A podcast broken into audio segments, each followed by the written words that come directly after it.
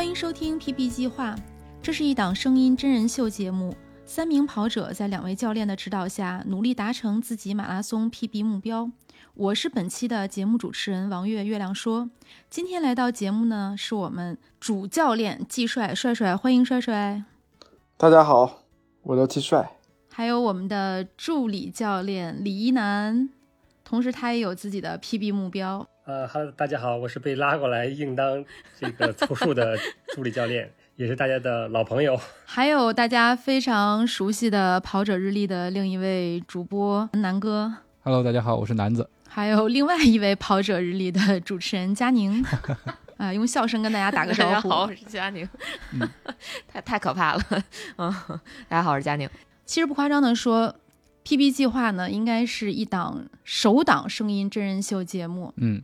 呃，我们这一个节目呢，就是现在大家听到的三名跑者，其实还有一名缺席没有到，一会儿我来介绍他。然后在两个教练的指导下，通过一个完整的训练周期，努力完成各自马拉松 PB 的目标。教练负责制定课表，然后我们这些学员呢都要执行计划。呃，要在节目里聊一些训练感受啊，跑步装备啊。如果大家遇到了伤病，可能还会聊一些关于伤病恢复的问题。这将会是一次艰苦但令人期待的自我挑战之旅。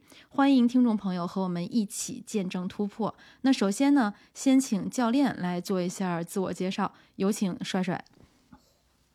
好，大家好，我是季帅，呃，非常有幸能够参加这个节目，然后跟大家一起去学习、去成长。呃，这个过程呢，实际上其实是一个大家一起进步的过程。呃，就是作为教练呢，其实可能也是在摸索。呃，跟大家去探讨，然后不断的去总结，然后才能呃跟大家去去提升。那么这个过程如果有问题，或者是有一些做的不足的地方，那个大家多指导，然后一起去调整。呃，首先这样，我介绍一下我过往的这个跑步的一个经历。呃，实际上我在一八年的时候，呃，是一个相对系统的一个开始训练去跑步。我记得那会儿是主要是每一天或者是每两天，只要是有空闲的时间去呃就去跑步，跟同学啊同事啊组织一个这个比较小的一个集体，完全没有计划，没有这个节奏的准备，就是凭着自己那种呃就是热情啊，带有一种这个健身的这样的一个目标去跑。那么在经过这个半年之后啊，哎，觉得自己有一点这个小有成就。能够在五分钟这个配速呢，逐渐的去呃持续跑到十公里以上，啊，就当时就选择了一个这个比赛，呃，我记得当时我们是报了一个奥森的一个半程马拉松，我还记得非常清楚，跑了这个大概是一小时五十分左右的一个水平，平均配速在五分钟左右，哎，当时这个这个成绩对我来说是一个非常大的突破，呃，在一个秋高气爽的季节，是十月份。呃，我这个信心呢，就是一下子就就就就膨胀起来了。那么时间来到了一九年，啊，然后我就进入一个相对系统的这个训练的这个阶段了。那么一九年的总体的跑量呢，我当时回顾了一下，应该有两千公里出头的样子啊。然后也参加了两场马拉松，也是半程啊，没有一个这个就是完整的全程的比赛。那么到了二零二零年呢，其实结这个时候已经结识了很多的跑友。啊，并且已经逐渐的接触到这个相对专业的这个这个领域了。那这一年呢，其实对我来说是一个重大的一个转折。那这一年当中呢，呃，我会我研究了很多这个关于跑步的一些呃科学的训练方法，然后结识了这个国内的相对啊有一些这个水平的运动员，呃，相对比较专业的吧，高水平运动员。那么结合了理论跟实践这个过程。然后自己总结了一套自己的这个训练方案。那么到了二零二一年呢，呃，是我们回到了这个一中，就是跟现在的这个教练战教练我们一块儿去训练。然后在他这个精心的雕琢之后呢，我在二一年的这个上半年呃五月份，呃，在青马的比赛当中成功的破三，跑到两小时五十八分。那么截止到目前现在此时此刻这个时间，那么我现在已经。不只是仅仅破三这样的一个水平了，在训练的水平已经，呃，差不多有二四零以内的一个水平了，啊，这个还是一个突飞猛进的这样的一个呃进步吧。那么这个一系列的过程呢，实际上总结了很多经验，那么包括训练的科学性，包括训练每个人的这个身体条件啊、天赋啊，要因人而异，呃，包括前期的一个积累，那么根据自己的积累，如何去这个制定比赛的一个计划跟目标啊，我觉得这些东西可能是需要一个时间的和一个过程的理解。那么这次参加我们这个节目呢，实际上我要把过往的一些经验。充分的总结之后提炼，然后分享给大家。那么我现在呢是一个金融从业人员，呃，其实我的工作呢主要还是跑业务啊，跑全国。每周呢基本是周一出差，其他的时间都在都在外面跑，所以我的训练只能集中在周六周日。那么周一到周五呢，我会尽可能的，不论在外地啊还是在北京，我都会抽出。三次的时间就是三个时间，通常是晚上嘛，就是这个工作以后的时间，然后进行慢跑的恢复，然后周六周日集中跟张教练一起去训练，那么，呃，更科学的、更合理的去输出自己的这个这个呃训练的一个计划啊，然后从而能达到一个相对，呃，对我个人对我自身而言能够相对高的一个水平。那么我明年的目标呢？呃，PB 的一个计划呢，大概是要跑到二三五以内，那么争取到接近二三零，我认为这是结合我目前的一个水平，呃，比较真实的一个目标吧。啊，我的这个情况大概就是这样的啊。嗯，刚才帅帅有提到，他现在是在跟着大兴一中的战东林教练在进行一个，呃，相对来讲稍微系统一点的训练。呃，要了解战东林教练的一些情况呢，可以回去翻听我们跑者日历有一期关于战教练的专访。刚才帅帅也有介绍到，说自己是一个金融行业的从业者，就确实是。后来我就想到了一句话，说跑得比他快的可能没有他长得帅，跑的长得比他帅的又没有他挣得多。呃，那帅帅基本上的情况就是这样，三年就能定下 PB 二三五的目标。这个节目呢，我们也一起。大家一起陪伴他成长，我们见证下一场比赛他能不能不能达成他的 PB 目标。那接下来有请我们的助助理教练李一楠。呃哈喽，大家好，各位 跑者日历的朋友们，我们又见面了。我就是 PB 计划，PB 计划，跑者日历的另外一档节目。跑者日历 PB 计划的听众朋友们，因为我是这个跑者日历最最早的一批嘉宾之一。所以跟跟大家也比较熟悉了，呃，首先非常高兴，就是被这个三位主持人拉进来到这个计划当中来。我最开始其实觉得这个可能对我来说没有什么太大意义，但是我一听有一位高水平的教练也也也会参与其中，我就抱着这个以这个学员的身份想加入进来，但后来。就被这个三位主持人额外安插了一个这样一个助理教助理教练的一个角色。其实我本是本身还是要来学习的。呃，关于我的跑步经历，之前跟大家也分享过。我是一个，我跟季教练还不太一样。他跑步一两年之后就认识了很多朋友。我跑步呃四年以来就认识了这个 PB 计划里边这几位朋友。所以这是一个这 这是一个这是一个本质。这就够了。就像季教练说的够了。就这样，我是一个这个 呃。坚定的自我就是个人训练者，就我不我像教练不太一样，他可能是从自己跑到后后来有专业的教练指导，包括可能有一个一群水平比较高的这个团队一起来训练。因为我是限于时间的这个原因，因为我现在是是是名双胞胎奶爸，我我平时要还要带娃，我我的一我的训练时间一般是在晚上九点半以后，所以说我是一个这个自己。不断的通过阅读，包括这个自己也是向高水平的这个职业运动员或者是高水平业余选手取这个取取经，来给自己制定一套计划。嗯，目前我是我是二零二零年的上马破三的，啊，当时还跟这个跑者日历录了一期节目，分享了一些经验。然后今年呢，因为没有比赛，所以我只参加了四月份的无锡，呃，也是跑了二八，就只比这个二零二零年上马提高了。八秒钟，因为那个过去那个冬天基本没怎么跑，所以就是维持了一个状态。然后这个因为今年没有比赛嘛，所以年底就是这个成绩也不太好评判。但是从半马推断的话，我的水平应该能进步到二五零到二五二左右。所以我也是本身也是希望通过加加入这个 PP 计划，包括像这个 季教练进行学习。来获得一个大的提升，嗯，关于明年的目标，他我本来是想保守一点，定在二四八左右，就是先跑进二五零。但是我看到季教练分享了，特别是分享了这个课表之后，我又重燃了一个一个信心，我就把目标先，呃，大胆的定在二四五，当然也要看后续的这个训练情况。啊，这是我的一个基本情况啊。同时呢，我也会就是呃力所能及的帮助我们其他的几位同学，因为他们目前的一个目标成绩是我之前跑过来的，包括我包括季教练也是，我们是从四小时、三小时逐步的跑过来的，所以有些经验也可能是分享给大家，帮助到大家去，比如说是突破三三、突破三三零或者突破三小时，可能会有一些帮助吧。嗯。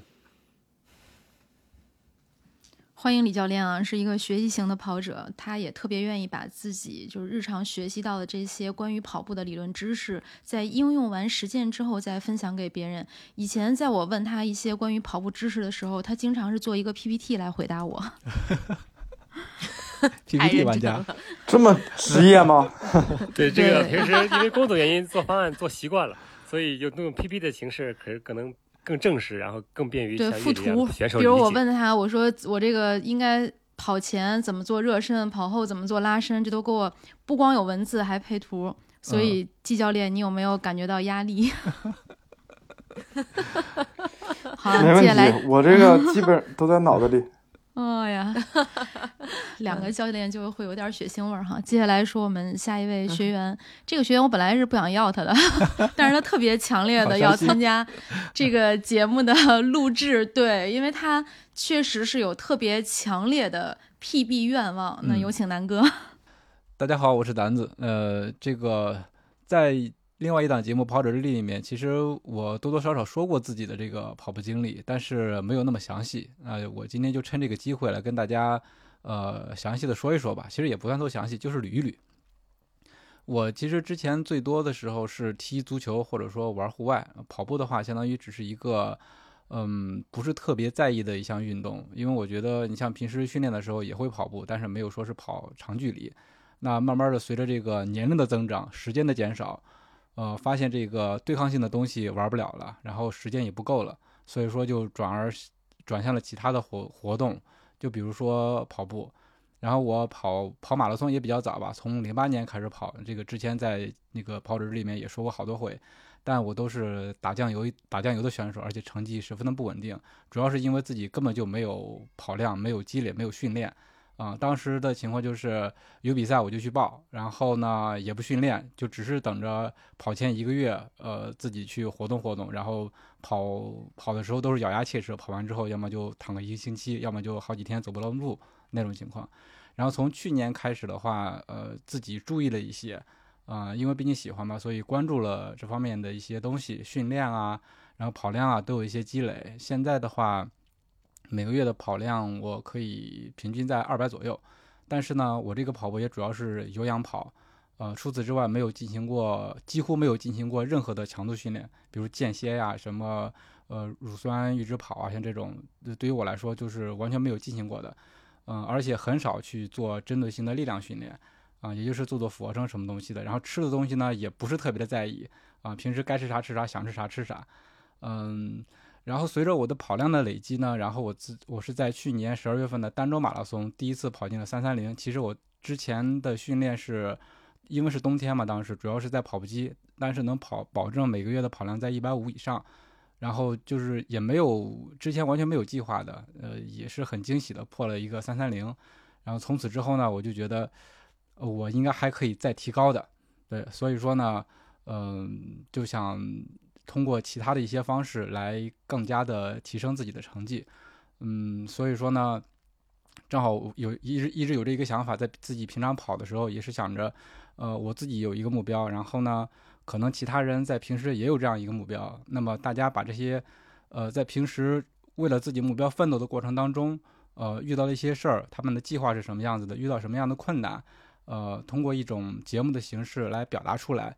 我觉得这是一个很好的一个形式。另外呢，呃，也是对自己的一个督促。正好呢，认识了帅帅教练以及李教练这么优秀的教练，可以给我们出计划，给我们做指导。所以说，我觉得这是一个非常好的机会。因为我也知道这肯定是一个比较痛苦的一个过程，而且一个完整的周期的话，至少也是十八周的时间。而且按照教练的课表来说的话，肯定是会有一些强度，有一些比较 tough 的东西在里头，可能以前自己从来没有经历过。但是呢，我是想通过这个方式来 push 自己一把，看看自己的极限能推到哪里。我之前的 PB 是今年四月份，呃，无锡跑了一个三小时二十四分，嗯、其实本来今年马拉松比赛在报名的时候，我是给自己定了一个目标的，我是想在北京马拉松，就是十月份的时候能跑三二零。对，所以说这个我还是算比较保守的，因为 PB 四分钟嘛。然后后来跟大家交流的时候，尤其是有了这么一个节目的想法之后，就是大家就是一边说一边拱，一边说一边拱，然后就把我的 这个计划放在了 PP 的目标放在了三零零。对，呃，对，所以说在这儿也跟大家说一下，对，我的目标是破三，嗯，可能难度会很大，没问题。季教练说没问题是吧？那我更有信心了。没问题，是的，没问题。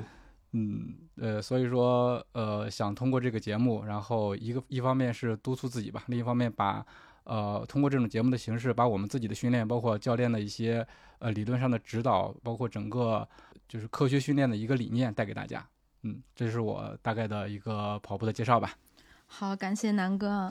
那下面一名第二名学员呢，是他其实之前犹豫要不要参加 PB 计划，然后又被我强迫拉来参加 PB 计划。南哥当时不想要你呢，你不要你不要伤心啊！不想要你是因为我觉得咱仨如果又在这个节目里出现，我怕听众朋友会分不清跑者日历和 PB 计划。嗯。但是为什么一定要让佳宁出现呢？因为女跑者合适的女跑者太难找了。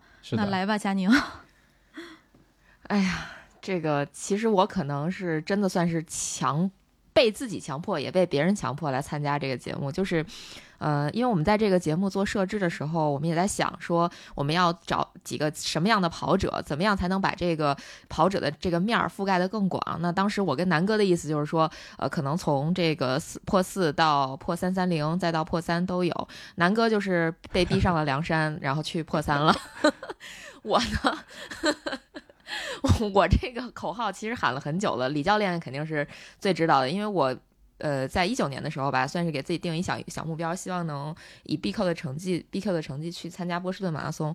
因为我这六大满贯其实也只剩下波士顿没有自己去跑过，只是去看过了。嗯，还看过之后，其实还挺受震撼的，也希望自己有机会能以。比较好的成绩，就达到这个成绩门槛去参加那个比赛，呃，就算是朝个胜吧。嗯，但是因为各种各样的原因吧，二零二零年那一年吧，虽然跑了很多，呃，二零二零年我应该跑了三千六吧，但是。嗯，确实成绩也没啥提高，有各种方各方面的原因，就比如说比赛天时地利人和没有全占上啊。总之，我就给自己找了很多理由，包括呃，其实其实好像我的这个开始认真跑步的历程，李教练其实非常了解，因为我们其实从头到尾都有一直在交流，大概从一九年的四月份开始吧，其实一直都在聊这些事儿。嗯，去年就相当于荒废了，然后到了今年呢，呃，也因为各种各样的原因吧，其实跑的就变少了，而且。我自己感觉是成绩在下降，但是今年也是参加了一场马拉松比赛，就是四月份的无锡马拉松。嗯，也因为各种各样的原因吧，嗯，没有 PB，呃，成绩应该是三小时四十四二四十四分二十八。嗯，哎，这个说到为什么，其实其实这么说吧，今天早上，昨天早上的时候，我还在忽悠别人来代替我这个位置，就是我还想给自己找一个替代者。呃，原因其实特别简单，就是我可能从呃。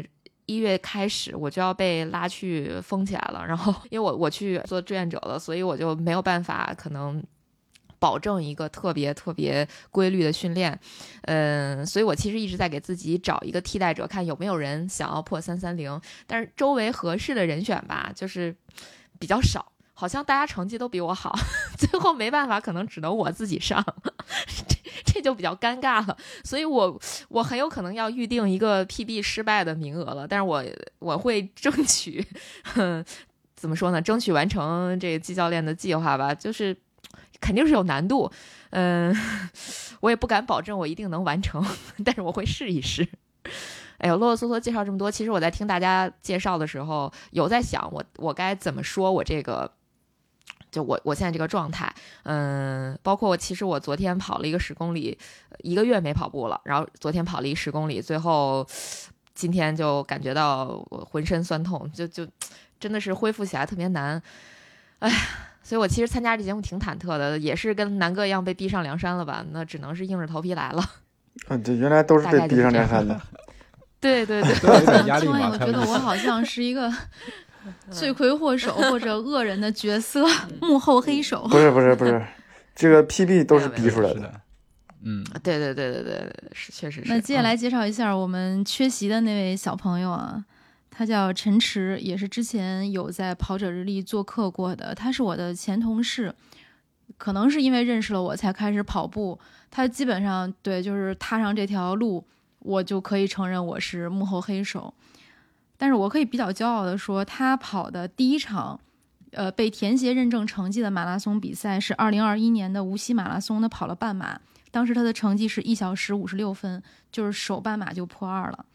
呃，他自己的跑步经历呢，就是从二零一九年才开始跑步，然后二零二零年呢，他当时其实是跑了一个公园半马，好像是差差一点破二，差多少秒？对，差多少秒没进两小时，就是两小时零多少秒，我现在有点记不太清楚了。平时日常训练呢，呃，他如果在家附近就会跟我跑一跑天坛公园，以前也就跑个五六公里，后来他为了超过我就跑七到十公里，一周能跑个两到三次。呃，现在呢打羽毛球打的比较多，今天没来呢，我估计有可能就是他因为打羽毛球就开始恋爱了。打羽毛球的时候认识了一个姑娘，开始恋爱了，所以有可能是今天缺席的原因啊。嗯等他下期来了再批评他。呃，个人跑步弱弱点呢，就是跑量不稳定，有时间就跑，没时间就不跑。这现在受干扰因素又特别多，再加上最近又开始谈恋爱，这个，所以呢，目前他定的目标呢，就是能够完成自己的第一场全马。而且也是争取能够在四小时之内完赛。那如果要想四小时完赛，应该配速是五三五的配速。这是我们这位。缺席的小朋友的情况，但是他特别喜欢跑步呢，可能确实是因为他就是跑步对他身体的改变很大。他以前是一个小胖子，现在呢就只能是一个小小胖子。现在身高是他自己报是一米七一，有一个倔强的一厘米，体重是七十公斤，就可能大家还会觉得稍微有点偏胖，但是比他之前已经瘦了很多，是这样的一个情况。嗯，嗯，可爱的池然后，这个我们嗯三、对三位这个队员的情况就说完了，我也简单说一下我的情况，因为跟大家一起在这个课堂进行学习，我是没敢立 PB 目标的。因为今天在我们的听众群里头，大家在说自己跑量少的时候，我就默默说出了我自己每个月大约五十公里左右的跑量，然后所有人都觉得得到了安慰。我可能是整个群里边儿跑步数量就是月跑量最低的，比较弱的一个，就所以就只能干这个主持这个活儿。然后我目前的基本情况，我可以介绍一下我近三年的跑量吧。我二零一九年的跑量大约是三百公里，二零二零年呢是五百公里，今年有望突破一千公里，努不少力啊！呢。然后，对近三年的赛事成绩呢，我其实因为我真的是我本着有迷你跑就不跑半马，有半马就不跑全马的这个原则。虽然有的时候有迷你跑也跑个半马啊，所以就是近三年是就是能拿得出手的赛事成绩只有今年四月十八号在盐城跑了一个半程马拉松，是两小时零四十九秒，你看还没有进二。然后我自己的特点呢，就是平时的跑量特别少，你们看到的这些公里数，其实都是我在比赛上跑出来的，就是比赛型选手，只嗯比赛，对就是不喜欢训练训练浪费体力。对，不喜欢训练，就只有比赛才能让我有动力去跑二十一公里或者去跑四十二公里。所以这个，因为帅帅是见过我训练的，我有的时候也会跟他去大兴一中。我记着艾弗森也说过这句话，就是训练只能比赛，不能训练。以赛代练，哎、我怎么？其实我是想让帅帅批评我的，但是不知道为什么没有。教练很 nice。然后我自己个人特对个人特点呢，就是我是一个因为工作压力比较大，所以我比较喜欢暴饮暴食，然后平时的饮食呢就主要以这个肉类和甜食为主。呃，就这么多吧。嗯，工作压力大，所以训练时间少，就这样，基本是这么一个情况。听完了之后，感觉就是我们这个，就我们其他这几个，呃，人这个整个生活训练还是比较枯燥的，还是主持人比较丰富。主持人主要工作压力比较比较大。享受生活哈。对对对对对，所以我们这个整个 PP 计划的阵容，包括主持人、教练以及运动员，其实每个人都有自己的 PP 目标，而且每个人的情况也都不一样。我不知哎道，我没有，南哥我没有。嗯嗯，你啊，我我这样吧我我我定一个移动目标，就佳宁不定的是三三零是吧？但是他有可能完不成。哎，所以呢，在下一场我们俩一起跑的全马上，我争取能追上他。呵，这我觉得差不多，差不多，差不多。我我我但是你不能四个小时回来，你四个小时回来就相当于咱仨都是 群驰那个目标。呃，我努力，我努力，我确确实是我这条件有限，嗯，我我会尽量完成目标。但是我其实我现在最没谱的是，呃，因为我未来几个月的这个训练环境很可能是只有一个四百五十米的坡，这个这个事儿吧，我觉得环境真的不是最重要，最这个重要坡很的就是不错，教教练说了最重，要，你看教练已经说了，得到教练的肯要循，环跑这个坡。嗯，嗯跑个一两千次。哎呀，我天，行行行，我主要是主要是你。训练的 决心。你看我这么多次能够跟季帅我们俩一起去大兴一中，然后有战指导那嗯么好的教练，有那么好的操场，还有其他那么多好的队员。但是我真的，我有的时候去一趟，我可能只在那儿跑四公里，所以真的环境没有决心和你个人的努力。那你得坚。持啊！哎呦，对我又好久没去了，是吧？我基嗯本上就是坚持，就是如果没有特殊的事情哈，基本上都会每周都会去。嗯他他那边的氛围不一样，对，但是我去大兴一中的频率是是什么样的呢？就是战教练会跟我说，说你真得常来，就是你现在这个状态，我都不认为你能跑下来一场全马。那就接下来让季帅教练给我们介绍一下这十八周的训练计划是怎么安排的，我们就大家就能够哎行动起来。嗯嗯嗯这样，我把那个图打开啊。这个计划呢，我在出这个计划呢，其实也是找了两个，至少两个更专业的人，大概过了一遍。这个首先我先说一下逻辑啊，就是因为我们自己去跑步的时候，你会发现啊，就是我们慢跑，就刚开始只是想想去做这项运动，对吧？然后从想做这项运动，然后去做，然后去达到一个健身的目的，然后呢，你觉得哎。我已经依赖上它了，是吧？因为它对我给给我们的身体带来一定的好处，比如说我们的精神状态会有一些改变，是吧？比如说我们的身体身体的体态会有一些变化啊，所以这个维持下来是非常好的一件事情。但是你一旦参加比赛之后啊，你会发现我们平时跑跑的这些距离啊、节奏啊、速度啊，包括方法方式啊，它都不足以让我们去在比赛当中能够脱颖而出，或者是排的一个呃相对靠前的一个位置。那么就我们就会想，哎。我们应该怎么去做？我们如何去做才会让自己变得更好、更快，成绩更好？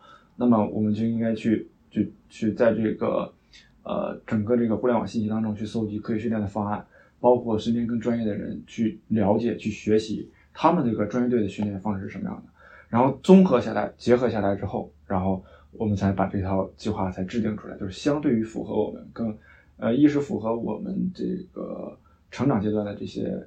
运动员，然后第二也是符合我们整个时间的一个安排。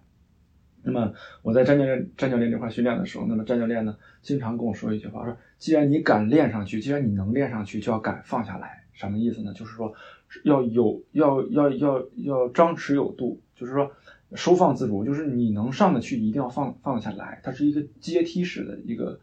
一个这个上升的一个阶段，它不是说慢慢的爬坡往上上。但是如果你要是一直跑有氧哈，你到了一个瓶颈，那你就上不去了，你永远会停在那个瓶颈，或者是你你花很大的精力，或者是你付出更多的努力，你就能突破一点点，但是没有质的突破。这个时间，这个就叫这个就叫瓶颈嘛。我没办法越过去，不是我们不够努力，是因为我没有找到好的方法和正确的方法，对吧？那么这套计划呢，其实很简单，就是。就是节奏跑，就是强度加有氧，强度加加有氧。那么有氧你发现没有特别高，就是不让我不需要你们去全力以赴把这个有氧跑下来。你比如说玩了命的四分啊跑下来，其实没有必要。那么我们的强度是靠这个乳酸阈值的这样的一个训练去达到它的目的，就是快于马拉松的配速的一个区间啊。这个区间实际上是把我们的心率拉拉高，然后间歇之后，然后。维持住这个心率再拉高，就是把心率给顶上去。那么心率这个，如果心率上来了，就其实你在顶一个心肺功能嘛。然后第二天你通过有氧的形式把你这个体能再拉长，就是一个要有高度，一个要有长度，两者一结合，实际上你能力就上来了。其实就那么简单。那么放到周六周日是因为我们都有工作，周一到周五的话，我们的工作其实还是比较忙的，就是无论如何这五天当中，我们要维持，就很简单，只是一个维持，不需要你在这个过程中有任何提升，你只是为了周六周日而准备，或者周六周日之后的一个调整和放松。这这样的一个安排，特别符合我们现在的一个状态，不是职业运动员，我们必须把这个时间给规划好，这很重要。八周，那么我们把每两次的这个重点的训练都放在了周六周日，平时我们就只要慢跑跑就可以了。我建议不低于六公里，不高于十二公里。就是你周一到周五这三这五天加起来，你最好能跑三堂课，平均每堂课十公里，慢跑就是慢到什么程度，只要不走就可以啊。就大概这，哎，我我这样的一个逻辑。那么八周当中，你看这个八周是一个大循环，就正常是四周是一个循环，那么八周就等于是两次循环。其实这两次循环整体变化不是特别大，因为我觉得没有必要让大家去。把这个东西给调整多高，你按这个计划维持下来就好了。因为我们都是各自训练，没有那个氛围，没有带动的这种这种氛围，没有教练在旁边鞭策，实际上我们很容易去放弃。那么如果这一周或者你工作压力大，或者你身体出一点小问题，可能你就完不成这个计划。那么我为什么设有区间呢？那么你就要做到这个最边缘的这一部分，就是说相对放，能在这个空间之内就放到这个，就是放到这个最极限。如果说你状态好一点，你就会往上顶一顶，但不需要全力以赴，在这个这个空间之内保持住就可以。那这个计划呢，其实呃一千米，包括两千米，包括四千米啊的一个训练啊，你看就是我觉得像一一公里啊这种八到十个啊，呃其实还好。总体来说，因为我们跑的是四十二点一九五嘛，就不算多啊，大家尽量的去完成。然后间歇呢，实际上。或快或慢的，稍微可以放个前后可以放个十秒钟啊，没有必要去去去挣扎啊。那么两千米呢是六到八个，就是如果我们低于六个的话，总体来说意义不是特别的大。包括四公里的话，那么我要我这个这个计划当中要求是三到四个，也不建议低于三个。那你三个才十二公里是吧？四个才十六公里，尽量的去完成。然后这个时候呢，其实我们把这个。呃，目标落落到这个实地上去呢，就我需要大家能尽量找一个有明确刻度的一个场地，不一定是田径场，但是要确定这个公里数是对的，就是这个米数是对的，不然你的训练会有一定的偏差。然后那个这个，因为为什么出一套计划呢？因为我们的整个目标是都都是这个四十二公里嘛，所以只是节奏不同，所以根据这个实际情况啊，你的目标可以自己定一个这样的一个。可以自己计算出来自己应该跑哪个速度区间，然后尽量的去去维持。那么这个过程呢，呃，就说到这个过程的话，其实这只是一个计划。那么你为了完成这个计划，其实你要做很多工作。那么这里面我也就说一下我在这几年当中的一个自律的一个一个状态啊。当然这个东西可能是因人而异，因工作而异，呃，只给大家参考。我是一个到了十点就肯定要睡觉的人，就是因为平时工作压力。是说实话是比较大的啊，因为现在也也就是独立的去领任务嘛，然后独立的要管理一个团队，然后要向公司去负责每年的一个任务的指标的完成，呃，对内要有一些很很多这个这个部门啊，呃的一些协调推动项目，你要去沟通啊、合规啊、风控啊、法律啊等等等等。那么对外的话，你要面对很多客户，其实这个动脑的这个这个效率就是。是一个持续运转的一个状态，所以我睡的是比较早，因为我还要维持跑步嘛。我觉得睡眠是第一重要的，就第一是睡眠，你要保证一个睡眠。第二呢是是吃，我们吃的时候呢，这个就比较重要了。呃，你首先第一点不能吃拉肚子，是吧？你要保证一个好的状态。然后碳水不能节制啊，就不能说我减我要减肥，碳水我们消耗的是什么呢？我们消耗的是糖原呀。什么概念？糖就像就像这个汽车在跑一样。它就相当于我们，它就相当于汽车的燃料，糖原是非常重要，你一定要吃碳水，这是很重要的。呃，然后呢，就是不要吃这些就是刺激性比较强的，比如说这些辣的东西啊，就你跑的时候你这肚子不舒服，这就这就基本上就跑砸了，基本上就跑崩了啊。还是要好消化，然后糖要够，然后呢，呃，这个蛋白要要要足够啊，蛋白要足够，就比如鱼肉啊这些鸡蛋呀这些东西要多吃。呃，这是这个睡，就睡觉、睡眠跟吃，然后另外就是一个伤，就是伤痛啊，这个东西就很重要了。就是，呃，你比如说你哪里有反应了，比如说这个这个膝盖有反应了，或者是这个踝关节有反应了，那么在它出现的时候啊，出现的时候，那你就要开始去去治疗，去想办法啊，不要等到这个。不要等到这个严重了之后啊！我今年实际上出现这么一次啊，就分享给大家。我是九月份跟那个梁宇还有，呃张那个张振鹏，我们三个人跑了一次三十七公里，在那南海的那个那个外围，大概是八点四一圈，跑了四圈多。我当时是穿阿尔法那双鞋，就是那个碳板双碳板啊，顶得我脚弓非常疼。那之前就已经有反应了，但是我呢觉得那双鞋比较厚，就是对跑马路上可能它的弹性会更好一点。呃，之前已经有反了，他没有特别在意。结果那一堂课跑完了之后，我一直到十二月初，就恢复了，就接近三个月，接近三个月的时间，现在才好。那么以至于我现在呢，穿鞋呢只穿那个李宁那个 Elite 二点零那那那款鞋，我只有穿那双鞋是非常舒服，脚不疼。那么现在已经缓过来了。其实这个过程当中，如果有比赛的话，其实就很容易。砸就是很容易跑跑砸了，因为你已经受伤了，你的身体受伤的话是有倾斜的，就是你其他的部位的肌肉会要代偿的，就是你脚踝是你脚踝出问题，其实你的身体是在对脚踝会有保护的，那么你膝盖可能承受更大的压力，对吧？这个时候你膝盖出问题的话就更严重，所以大家这个对。对这个伤这个事儿啊，一定要防患于未然，提前要预知，预知之后你要马上要做出调整，把这个阶段的课给放掉，或者是想办法去去泡脚啊，去去中医理疗啊，甚至针灸啊，去治理好这个东西其实很重要了。就很多运动员，天才运动员哈，其实很多。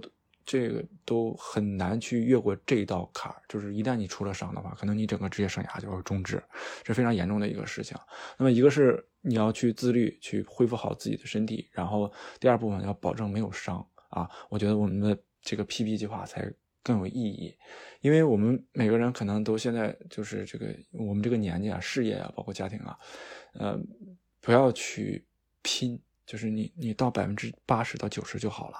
因为这不是我们这个生命的全部啊，只是一部分。我们去热爱去做就好，但不要去拼，它是有风险的啊，它是有风险的。然后另外这个膝盖这个事儿啊，其实很多人很困扰，都问问我说：“哎，跑步跑步伤膝盖？”其实没有一个官方的这个，没有一个官方的论证说跑步一定伤膝盖啊，反而还有论证说膝盖这个东西越用会越好。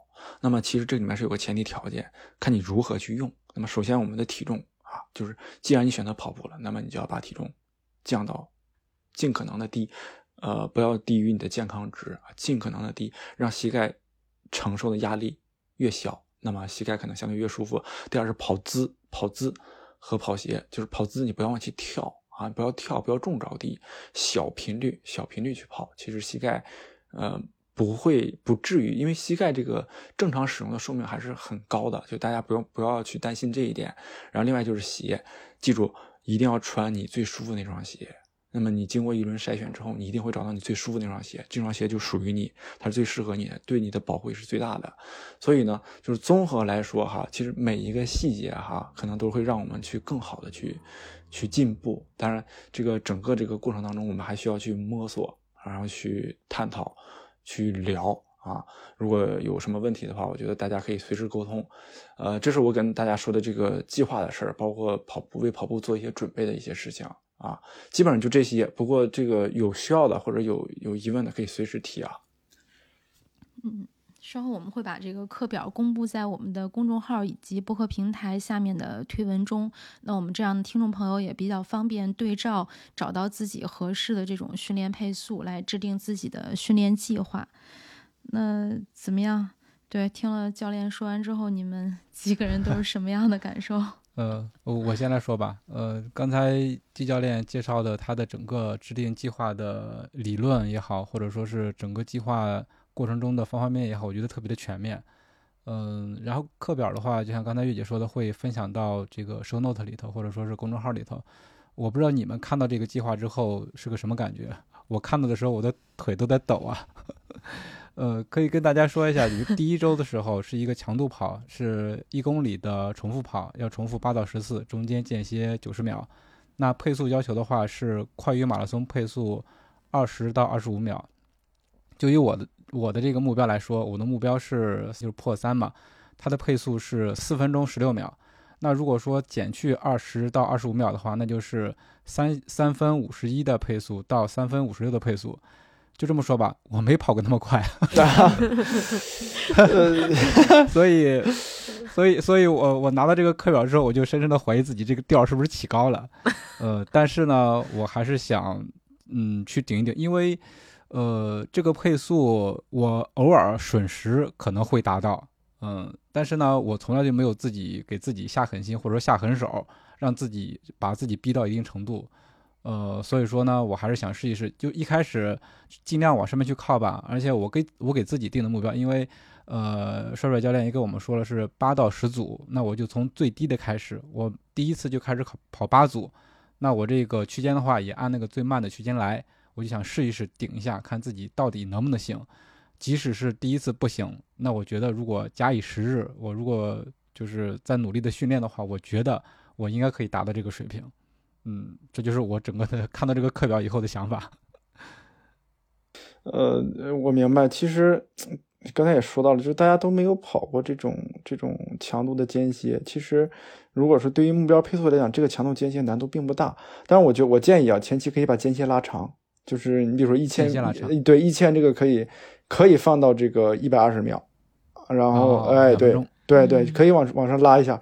一千米的可以往上拉一下。对，可以缓一缓，就放到一百二十秒吧，就是两分钟吧。我我觉得也可以。呃，当然你后面后面要不就把强度降上来，要不就把时间缩短。你对对，你要你要站一边嘛，对吧？不然的话，这个这个阈值达不到啊，你的心肺刺激也不到，就是可能效果就不好了。哦，对对，就是说这个配速还是要尽量保证的，对吧？尽量保证的，对，明白明白。嗯，即使说是保持不了，也是尽量就比如说。通过间歇延长的方式，让自己多休息休息。对对对，放到一百二十秒吧，不能超两分钟。OK OK 啊，一公里的这个跑的话，超过两分钟意义不是特别大，除非你强度特别高啊。嗯嗯嗯，好的好的，努力努力。那佳宁呢？呃，因为我现在这水平，我怀疑我我可能如果让我去跑一马拉松，我可能跟月姐一样都跑不下来，所以我还没有开始练。我能跑下来。我想问问，说教练怀疑我跑不下来，但是我能跑下来，我从来没有跑不下来过。那那嗯，那我怀疑自己跑不下来，就是，其实我想问问。问问季教练，我可能是真的调起高了。我不是南哥跑了一下觉得调起高了，我是一看就觉得我肯定是调起高了。因为我之前跟他们跑过一段时间间歇，我感觉好像快的时候就跑个四百或者八百的那个间歇的话，那个平均配速也就是四分十几。让我跑一公里的，就是因为如果呃目标是三分呃不是三小时三十的话，目标配速应该大概是四分五十五左右嘛。那就意味着我这个一公里的这个重复跑，我要按照四分三十到四分三十五的这个配速去跑，呃，其实我还是有点儿，我现在可能连五分都跑不到，我我有这种感觉，是吧？所以大家按照这个计划给自己的配速一对的话，都是在抖腿啊。对 对对对，就是，就可能感觉一个都跑不下来，会会有这种这种情况。我想问问。季教练，这这种怎么办？呃，我觉得只能就把这个东西整体的放慢，或者是，嗯，你要么就整体的这个缩短，要么整体的放慢，就是按我这个计划，然后把配速整体的放慢，放慢百分之十到百分之二十，要么就是按我这个配速整体减少，减少百分之二十到三十，这个量啊，一个是量，一个是这个这个这个时间。呃，我觉得可以一点点起步嘛，啊，因为之前不了解大家这个之前的一个状态，我一看就各自介绍呢，都会有一些跑量的积累，我觉得那那这样的话起步问题不大。其实我们这个训练计划哈，这个这个 八周的训练，对，这个八周的训练计划实际上是一个冬训的概念，是一个冬训的概念。这八周训练计划实际上就到二月底嘛，对吧？二月二月下旬还不到二月底，那么二月底开始到三月份呢，是一个。把量收回来，然后去上强度的一个过程，啊，那会儿实际上是在为赛前做更多的准备，这个是储备，对，这是储备，那那个叫叫叫准备，所以呢，储备的阶段呢，呃，你你准备，你未来就是为马拉松准备到什么程度，完全取决于你这个阶段的储备，啊，所以这个阶段里面大家尽量去完成，那么在明年的时候，你想啊，我要去做到一个什么样的水平，那么你你你真的是有这个量，有东西在。你到那个时候，我想，哎，如何如何？其实我过去没有这个积累，就光想是没有 用的。所以这个阶段，每个人不同，有不同的工作啊、时间的安排啊，所以可能比较难。但是尽量的去往上去靠啊，尽量往上去靠。呃，说实话，冬天坚持不容易，我我都能理解不容易。啊。尤其 是北方的冬天，就出门有的时候嗯我真的都要犹豫俩小时。但是只要你下定决心穿上跑鞋走出，就真的就是出去之前那个心理斗争太复杂了。哎，是的，嗯，对呃，就像我这几天跑的，就看北京天气虽然很好，但是它风很大，中午还是挺挺冷的。就是我放在中午是因为中午温度相对比较高嘛，但是也是要心理建设半天。但是我发现只要是穿了衣服走出去，你跑起来的话，没有想象中那么痛苦，反而跑跑完之后还是更加有成就感，对，一咬牙一跺脚的事儿。那接下来让我们的嗯助理教练李一楠来给我们做一下总结吧。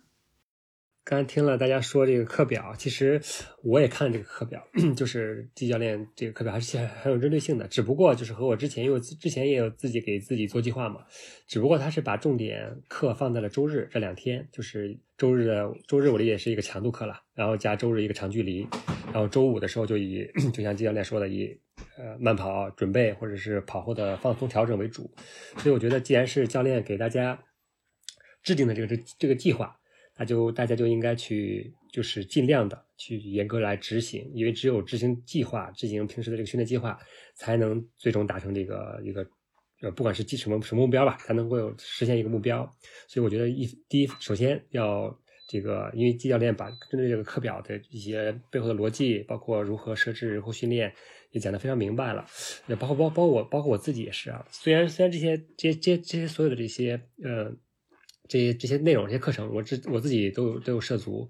呃，当然，当然我是最缺的是长距离，这个大家也都知道。我平时基本上不跑长距离，所以所以这个课表就看了我，对我来说是很大的挑战，就是说我需要在周末的时间里抽出时间去跑长距离。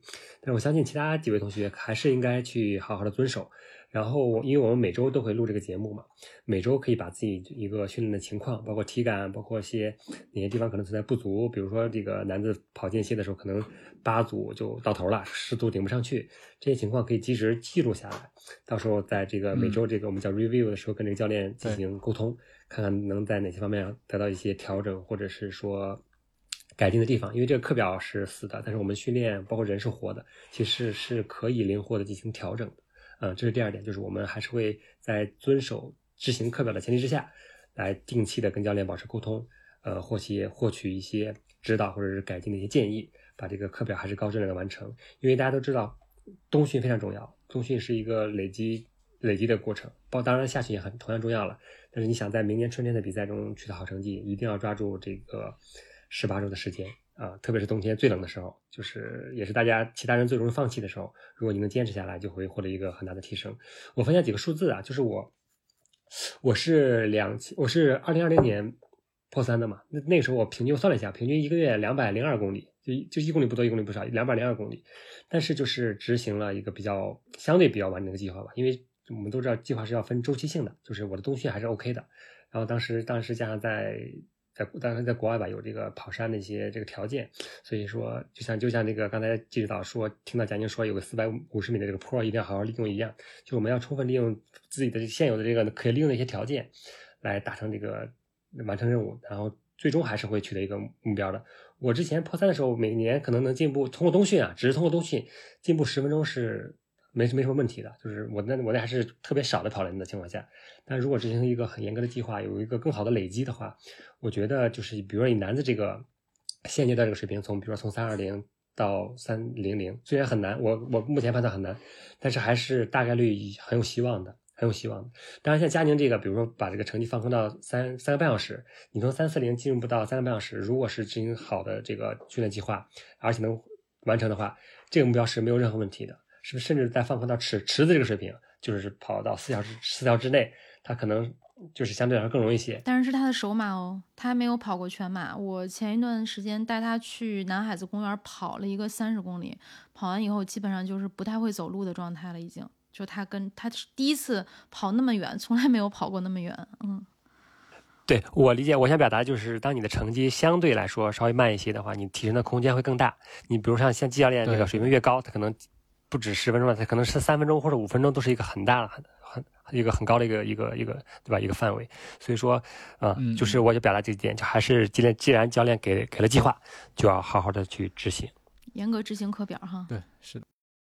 对，那再到这儿，其实我就特别想请教季教练一下，就说到严格执行课表，那我们这个强度课跟长距离是不是就是只能是第一天强度，第二天是长距离？这两个的逻辑不能搞反了，不能是跑跑完量之后去去跑去跑这个强度，这样的话你那你中间有没有可能会隔，比如我隔一天，我周五做强度，周日跑长距离，这样是可以的吗？呃还是说一定要挨呃着？挨着效果比较好一些，就是两个方面啊。第一方面就是我们的时间也不允许隔着，就是就工作的这个安排啊，因为周一周嗯周周一到周五的话是完全是工作日嘛，周六周日是这个是休息日，对吧？那么为什么说先是这个强度，后面是跑量呢？这个是我也是从战教练那块总结下来的。其实你强度哈，我们真正的累啊，就是身体真正被掏空的，不是你跑强度，就跑强度你累不到，因为什么呢？你到了一定强度之后，你顶不上去了啊，你肯定是顶不上去了。然而有氧对我们来说是一个对身体消耗极大的这这样的一个运动项目，因为有氧跑距离是非常长，它它是会在你的临界值持续的消耗你啊，强度是你到一个点。到一个高峰，马上就会下来，然后再去到一个高峰，其实很容易缓过来。那么第一天你可以赶跑，那么你不用担心第二天的这个这个量。第一天你就强度冲上去之后，你的心肺是冲开的，你的这个肌肉力量呢，呃，其实其实已经达到一定的强度了。那么你第二天跑起来的时候，相对是比较开的啊，就能顺得开。实际上，这个这两个结合呢，算是一个训练的负荷。呃，这个规律的话，我不建议就是分开或者是前后这个顺序颠倒啊。我觉得这样的话是相对比较合理的。其实我很多次是我是有亲身感受的。我在很多次跑步的时候，就是如果你单独让我去跑一个有氧啊、就这一天让我去跑有氧，其实我未必能跑的这个效果很好。但反而第一天强度之后呢，把我的这个身体这个机能打开了之后，我第二天跑的，好，反而是很轻松的。对，这是我这个亲身的一个体验，也是给大家的一个建议。嗯，所以这几个要点大家都记住了吗？嗯，好，那我们今天的节目嗯就到这里了。下一期的 PB 计划，我们继续见证蜕变。同时呢，也欢迎大家加入到我们的听众群，一起听，一起跑。好，谢谢大家，我们下期再见，拜拜。再见。拜，谢谢谢谢教练，谢谢教练，谢谢李教拜练。拜。